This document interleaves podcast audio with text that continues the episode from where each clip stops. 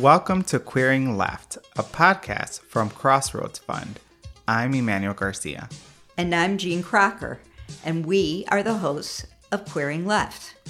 Crossroads Fund is a public foundation in Chicago. We provide funding to community organizations, activists, and movements who are working for racial, social, and economic justice. For more information, please visit our website, crossroadsfund.org. On today's episode, you'll hear from Tania Unzueta and Rey Wences.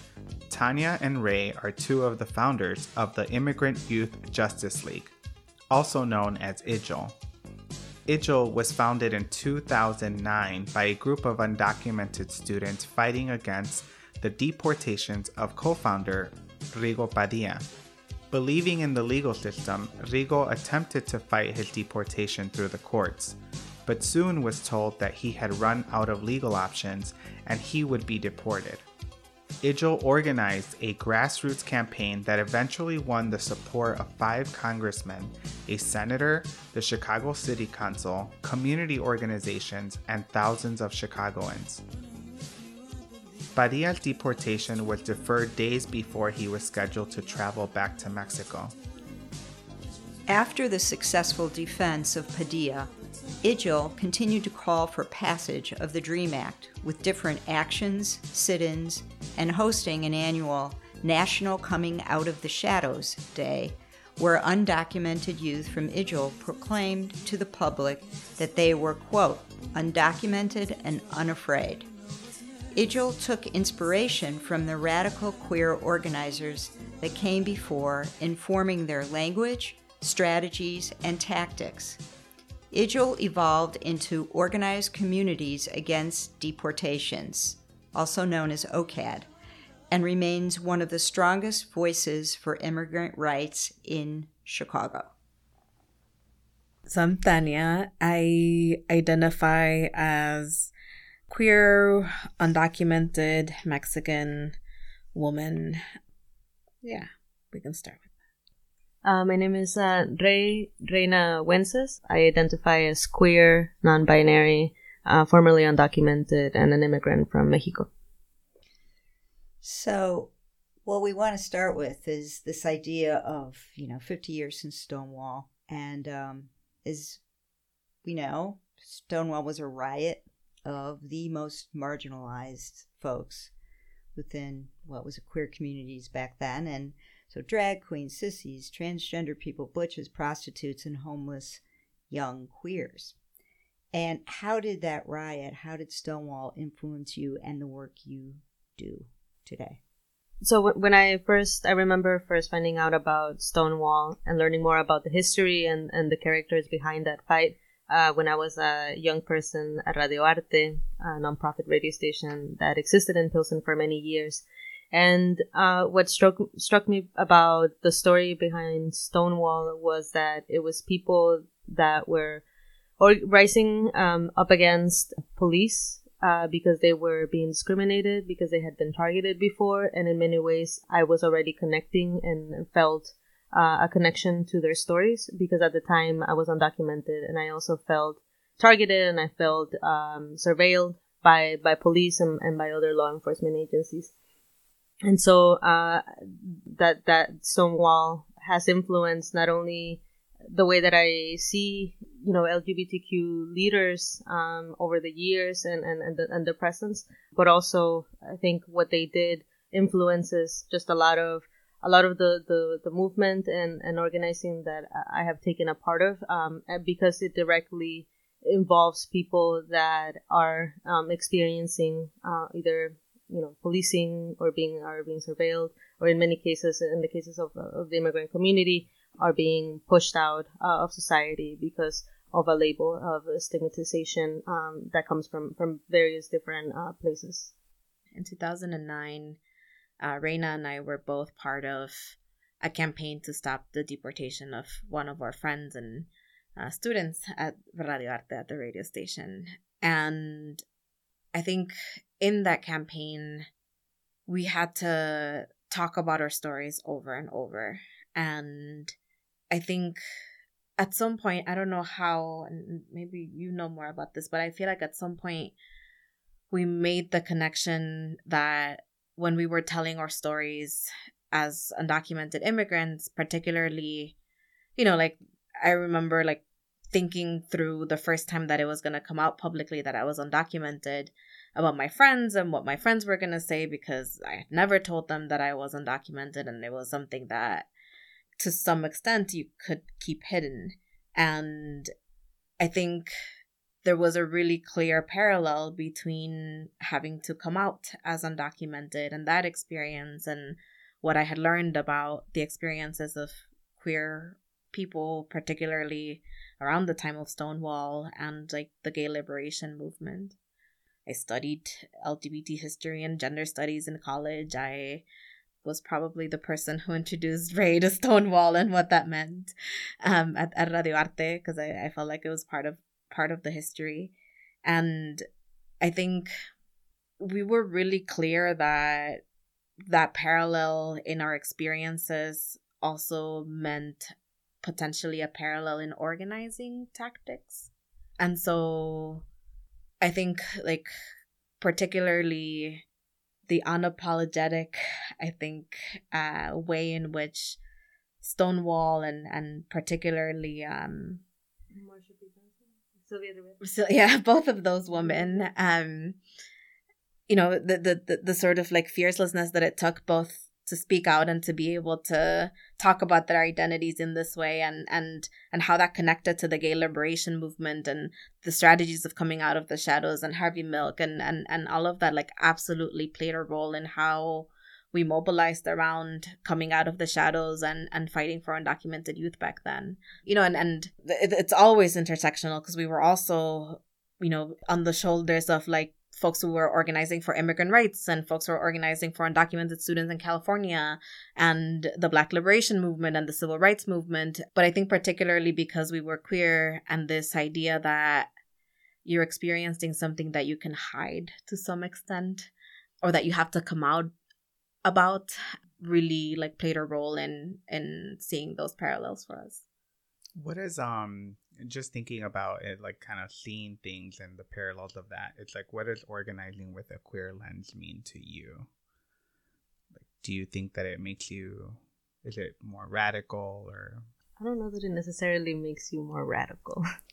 so to me, organizing through a queer lens is being unapologetic about the demands, about the strategies. It means visibilizing what's been invisible um, and I think when you add things or frames such as a feminist queer lens, then you actually are expanding beyond just the identity politics that sometimes like is very narrow and, and can you know be hurtful to to movements so i don't necessarily think that being queer makes a makes me more radical um, but i think it informs the way that i see the world and that i um, approach my work. I think it's it's in terms of the experience of being queer and and and does it make you more radical? I think that there is something about seeing really clearly when your experience doesn't match systems. And I think often that actually is an entry point to questioning how these systems work. And so to me, both growing up undocumented and being queer really helped me to see how actually the law isn't always right for example and and why it would make sense to challenge that law rather than conform to it. And so i think in that way yeah it definitely has ex- exposed me to or, or forced me in some ways to think beyond the box and, and be a little bit more radical. How does the mainstream movements that you're affiliated with let's just talk about gay or queer and immigrant rights right how do those communities embrace you? How do they scorn you? How do they uh, use you? Or how do they uplift you and your activism? So, can you just talk a little bit about? Uh, I mean, I'm just assuming you may have some, there may be some complicated relationships there. Many. I think I think the people that I feel most comfortable with are often the people who I've organized with. And I, I think at, at every level, like from peer to peer organizing to like the families who we help get out of detention, um, I feel like what I what I often find is that once people trust you because you go through this process of having to trust each other when you're trying to get out of detention and where you're trying to fight a deportation.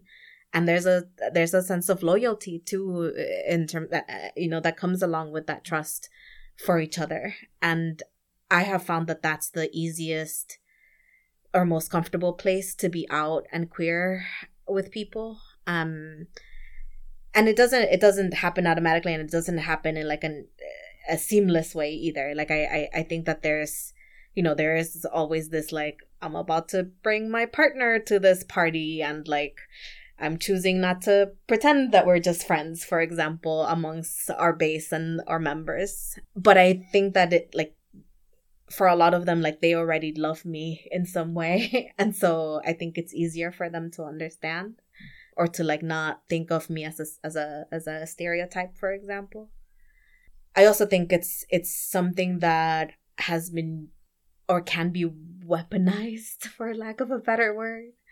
So i i think that when there's people who disagree with me or dislike what i'm doing or are angry at what i'm doing i think it can be used and has been used against me mostly in the like you know, why are you being separatist or why are you bringing other issues that, and you know, and it feels like it's like, didn't I read about this like from 30 years ago kind of arguments, but it still happens.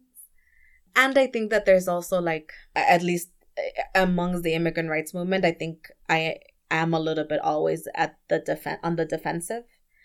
And like, like, at least I feel like there's also moments when I choose not to make it an issue or not to respond to something homophobic or not to be out um, because it makes it easier to work or because I know it'll be seen as as taking too much attention or distracting from the main thing.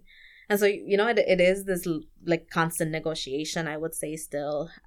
Yeah, I mean, I I remember a, a time when I was very unapologetic about being undocumented and out. Um, but I would I would have even conversations with Tania about not feeling necessarily safe uh, being out as a queer person in those spaces.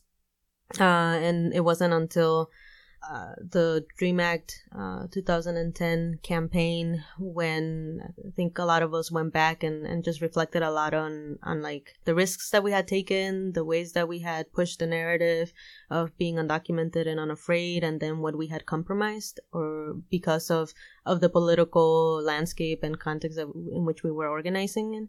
And after that, I remember we, there was a meeting where we said we're going to be unapologetic about like all who we are and, and that means really recognizing and, and uplifting all our identities. Um, and to me that was a turning point in the way that i that i also uh, presented myself and and i yeah and i let other people see a side of me that i had been like not showing not being open about. And then after that i think we even put together a couple of events that were like undocumented coming out undocumented and queer. And by then uh, i think yes haven't been part of a, a, successful campaign to stop a local deportation and then like having an, an impactful movement right of undocumented and afraid to like have a, an impact across the country. When when we came back and started doing a lot of this I, I do think that it caught people off guard but it wasn't that they could look they could look away anymore. Um and then after that i just feel like there are times when I have felt um, used by immigrant rights movement and the uh, mainstream LGBTQ movement uh, when it comes to to this like notion of of what makes you radical, right? Um, especially when in immigrant rights work, sometimes you know orga- organizing being queer um, can be seen as like, oh my god, like that's no one has done this before or but it's actually there are a lot of queer people that have been leaders in the in the undocumented and immigrant rights movement but they they weren't maybe they they couldn't be out or or they didn't have access to things like this right recording their stories and and leaving a legacy of what it meant to be in meetings in the 60s in the 70s queer and fighting for immigrant rights, you know? And so, um, to that, I would say that also in, on the other side, in the LGBTQ mainstream, uh, movement, I often find it that, um, it's okay for me to be around until we t- start talking about policing. And that's, that's, I think, a, a point that, that is very pro- problematic especially in, in, in this, in this time, right, where we're seeing how our identities, our experiences get co-opted and are being used against other communities that are marginalized. Um, and so I think it's, it's really important to, to both um, be respectful of, of, of people that choose um, not to not to come out for whatever reason, right, in, in the movement, but also be aware um, that we must continue to organize through these lenses, right, uh, and and question and push back when it's not convenient uh, for the people that say have our back. Um, between 2006 and 2010, um, when there was a big effort to get like a comprehensive immigration reform, Congressman Luis Gutierrez was sort of at the head of it. We were literally told to not be out as queer people in some of these immigrant rights meetings and immigrant rights rallies we were told by organizers specifically don't bring up same sex marriage because that was still unresolved. don't talk about being queer because that's going to be seen as like controversial. And I remember being at a meeting with Congressman Gutierrez where someone also in the room said, We want to make sure that we have the support of the Catholic Church. Um, so we also can't be like talking about queer leaders. This was 2006, like it wasn't that long ago. And between 2006 and 2010, DOMA got repealed. And DOMA got repealed on the same day as the DREAM Act failed. Uh, we were all in Washington, D.C., watching both votes happen. After that happened, there was a clear shift in how people evaluated the value of movements. And I think immigrant rights people actually started seeing that there was value in the LGBTQ support because they had been able to repeal DOMA and marriage was next, right? There was this whole thing happening. And I was at that meeting again with Congressman Gutierrez and with other staffers, and someone in the room now said, now it makes sense to bring in LGBTQ immigrant rights leaders because actually we need the support of equality. We need the support of the gay organizations to be able to pass immigration reform. And so all of a sudden, we were wanted. and we needed stories of like gay couples who were getting deported. And we wanted like queer undocumented youth to be out, etc.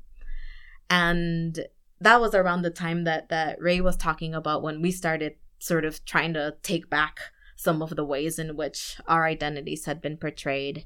You know, every year we had a theme around coming out of the shadows. For example, the first year was undocumented, unafraid. The second year was undocumented, unafraid, unapologetic. And then the third year, which was that year, was actually I define myself.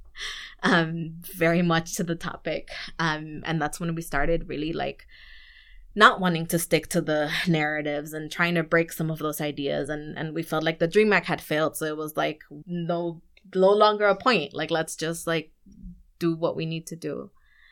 And i think in some ways this moment reminds me a lot of like of that. I wanted to ask about just like like a current political moment where we have like an incoming black uh, lesbian mayor here in chicago first time ever, and an openly gay white man running for president. How do you see your work as queer organizers in relation to the current reality where there is a mainstream, quote unquote, acceptance of the LGBTQ community?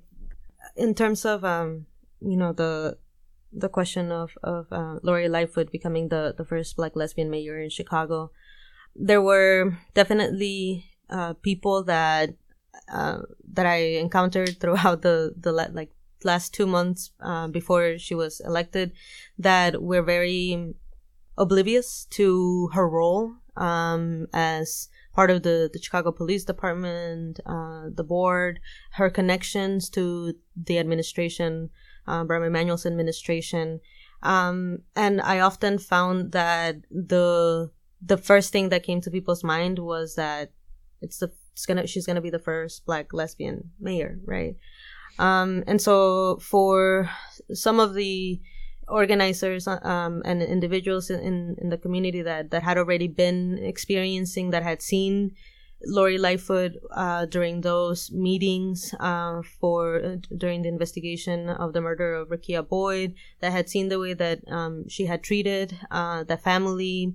Um, and the ways in, in which she was shutting down organizers, it was very clear that something needed to be um, said about uh, Lori Lightfoot as she was gaining a lot of momentum, and as a lot of the people that were supporting her continued to just echo the fact that she was a black le- she was she would be the black lesbian mayor. And so if we if we look at the at the map, we also can see that she got a lot of support down um, the no- Lakeshore Drive, Northside, Lakeview, all those areas.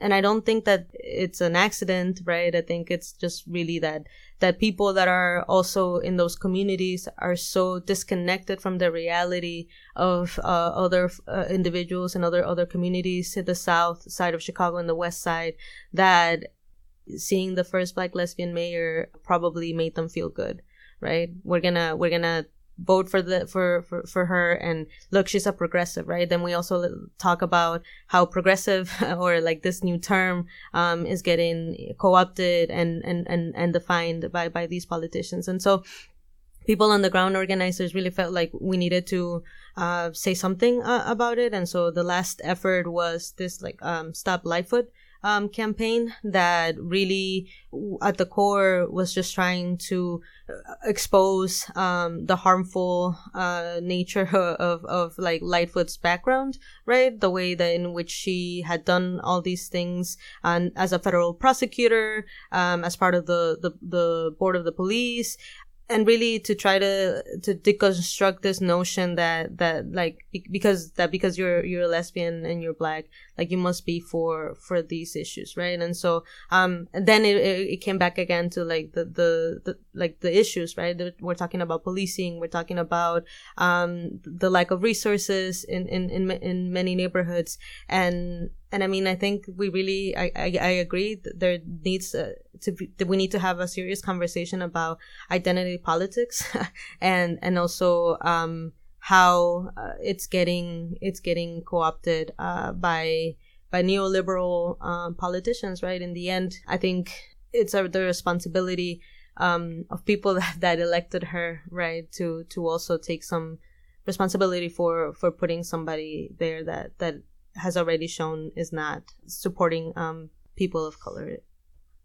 So, you know, when we talk about identity politics, right, I, I think what you talked about are the sort the sort of the wrong way that identity politics can go, or the sort of the narrow ways that identity politics can go, where they then are not intersectional, and in fact, they forget the intersections. They they forget the very thing that what we started with that Stonewall is about. And could you talk a little bit uh, both about how you see building a movement or building political work, whether locally or wherever, how you would go about uh, creating that sort of intersectional politics, how you do it currently, and then also where you'd like to see young people coming behind you uh, doing that and how they would do that.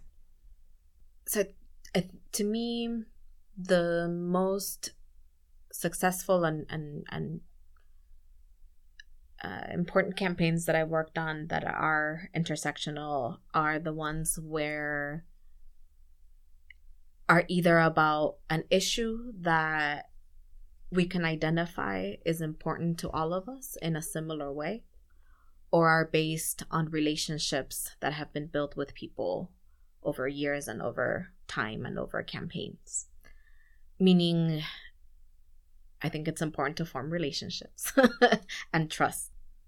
You know, just using the, the gang database work that we've done as an example, we really started that we, we were we started talking about the gang database without it thinking without thinking about it as an intersectional issue automatically or like right away. Like it was the, the gang database kept coming up in some of the immigration cases that we were working on and we didn't know what it was. We like wanted to look into it more etc and when we were ready to start thinking about a campaign um it had been several years that we had been talking to BYP 100 in particular about some of this work and and and working like with Assata's Daughters too around like fighting some of the ICE raids, for example, and and talking about ICE and police as like law enforcement agencies that that our people needed to pay attention to, for example. Um, so I really think like all of that has come together into I think building a, a, a campaign where um you know it hasn't been easy and it hasn't been perfect but where i think there's real building and real trust amongst people. And I think there's a goal that we all see as like crucial and important for our communities. And just to say, like I, I think just to explain that just a second further, like it, it's not just like I think solidarity is important, and I think it's absolutely important for communities to understand how to show solidarity for each other. But I actually think the trust building and the relationship building comes when both communities have like intrinsic interest in moving something forward and are able to see how whatever it is like actually impacts and is in the interest of each of, of, of the folks participating. Uh, the way that i see it is at the intersection of again policing surveillance um, incarceration and, and detention and and then the the, the complexities then of, of you know being an immigrant or or um, undocumented or or in between statuses right?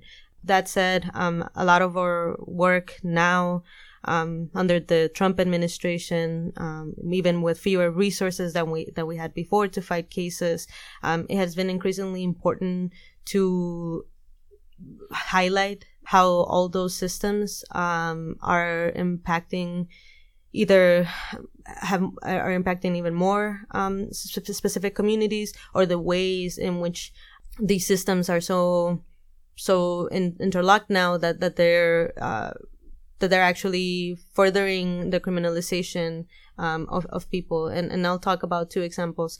Um, the example of Francisco Roman, who is an undocumented queer person that had um, had lack of mental health resources growing up, um, and then one day uh, he was arrested um, when he had an altercation, um, and then because uh, you know even local law enforcement agencies are not trained uh, properly to handle um, cases like this, he was immediately uh, arrested, and and then because of that that charge, that interaction, he ended up in an immigration detention center, and so he's been there for months and and for us to to support somebody in in that position it means that we have to talk about all the aspects of that person's life and experience right? And and so it means that we're not going to pick and choose whether we're going to highlight that he's queer or not or we're not going to tiptoe around talking about the connections between uh, the police and and ICE and and the racism that that leads to to think to cases like this as well.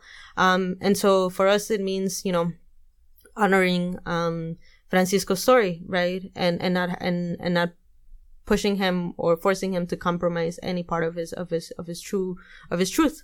In the case of of somebody like Mohammed, who is uh, a Palestinian um, person that is in in a detention center has been there for over a year because he was targeted by the FBI, and then a memo by the FBI was then used by ICE to to put him in de- in, in detention.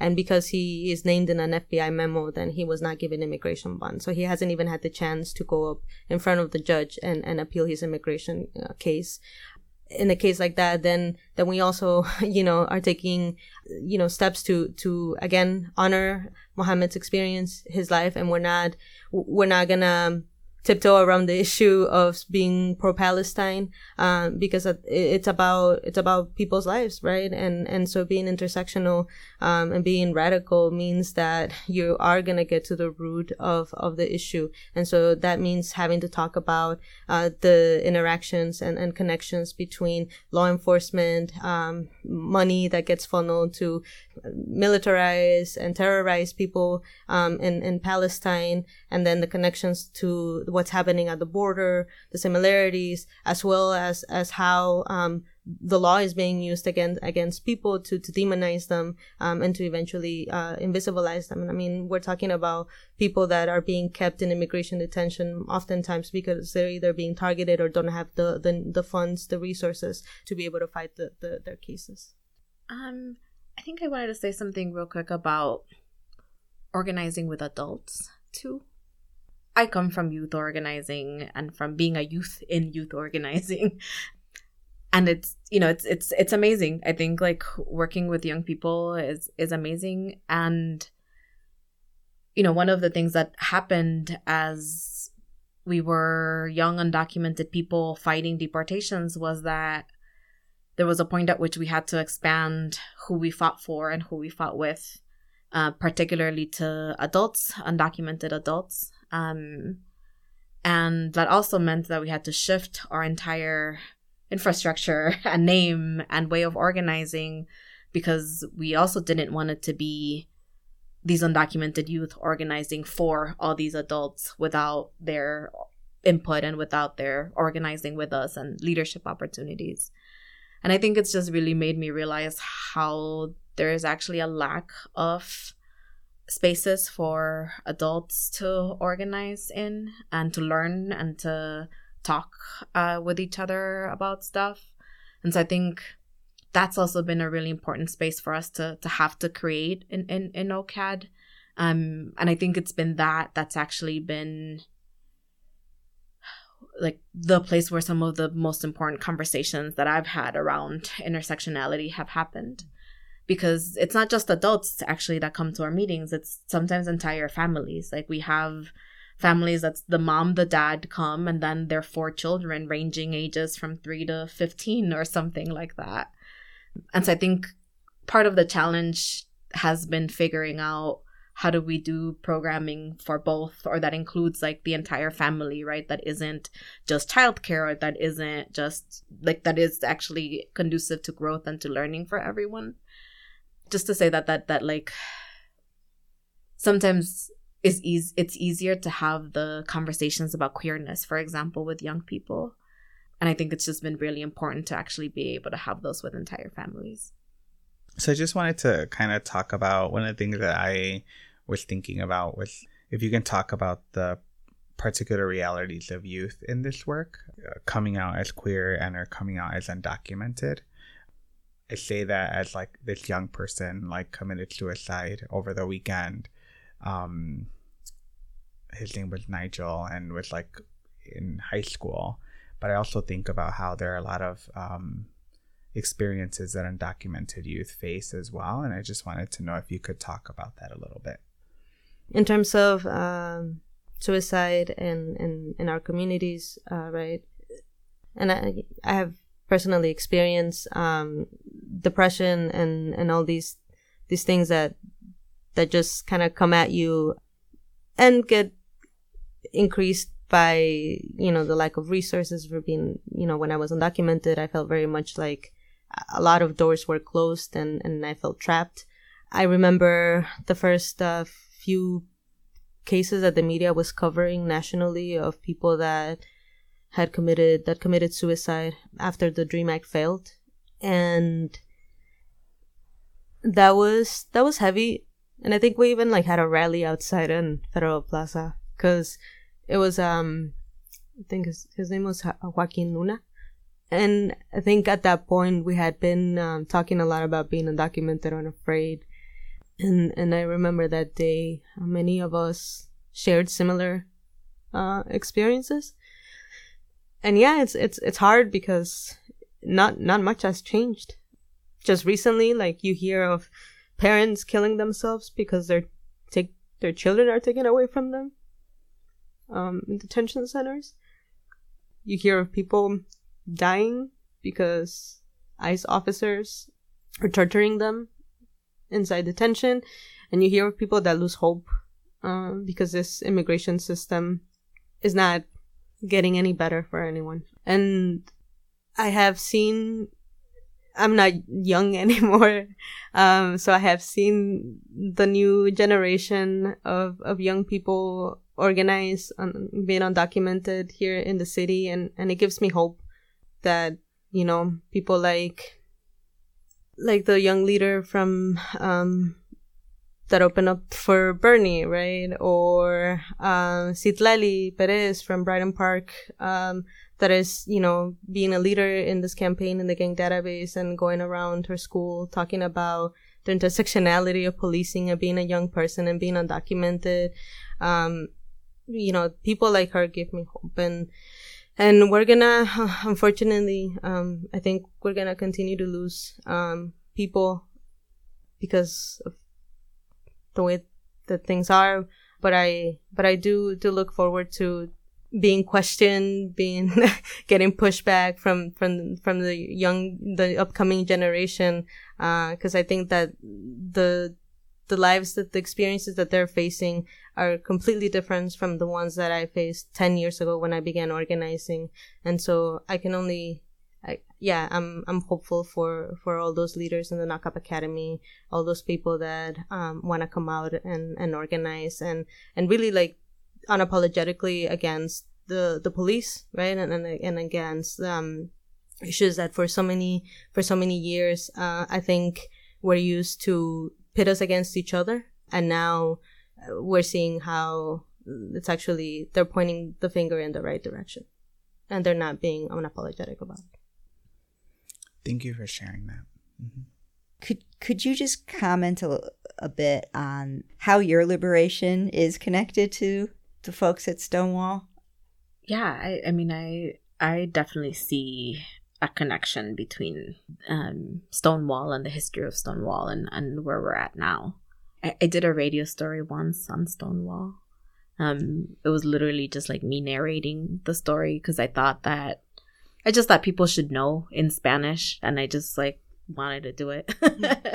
um, and I feel like what I remember about doing that piece was like imagining sort of the the frustration and the moment and the just like the decision making that you have to like make while all of that is happening. And i think I, I remember thinking a lot about what was happening while people were in the bar and and the police were outside.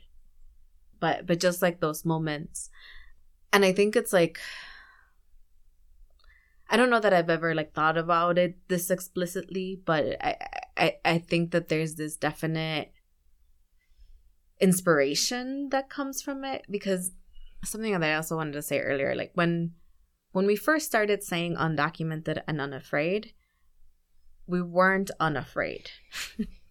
I remember the moment uh, David Ramirez, um, one of the folks who also helped found IYJL, we were in the computer lab and he had recorded a story with Reina um, about like the experiences of being undocumented or, or coming to the United States, I believe.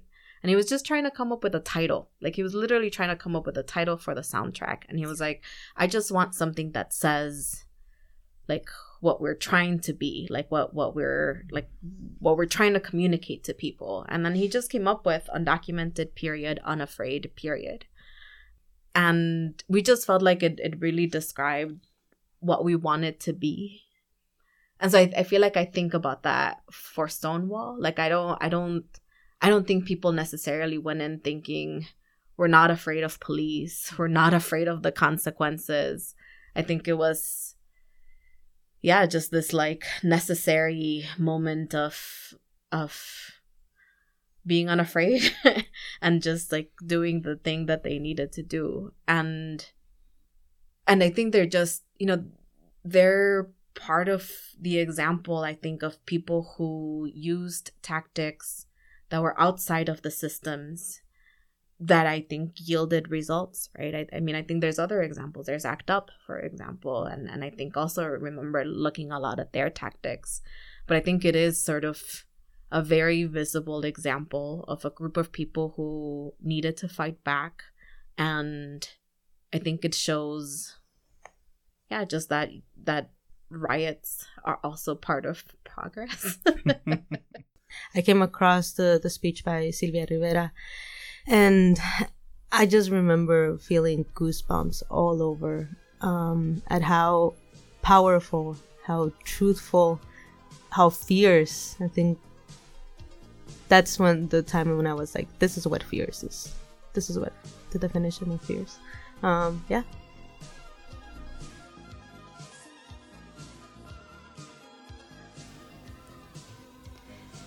Thank you for listening to this episode of Queering Left. The organizers interviewed represent just one example of the fearless movement building in Chicago that Crossroads Fund is proud to have supported since 1981. Please visit our website for photos, videos, and other media related to this episode.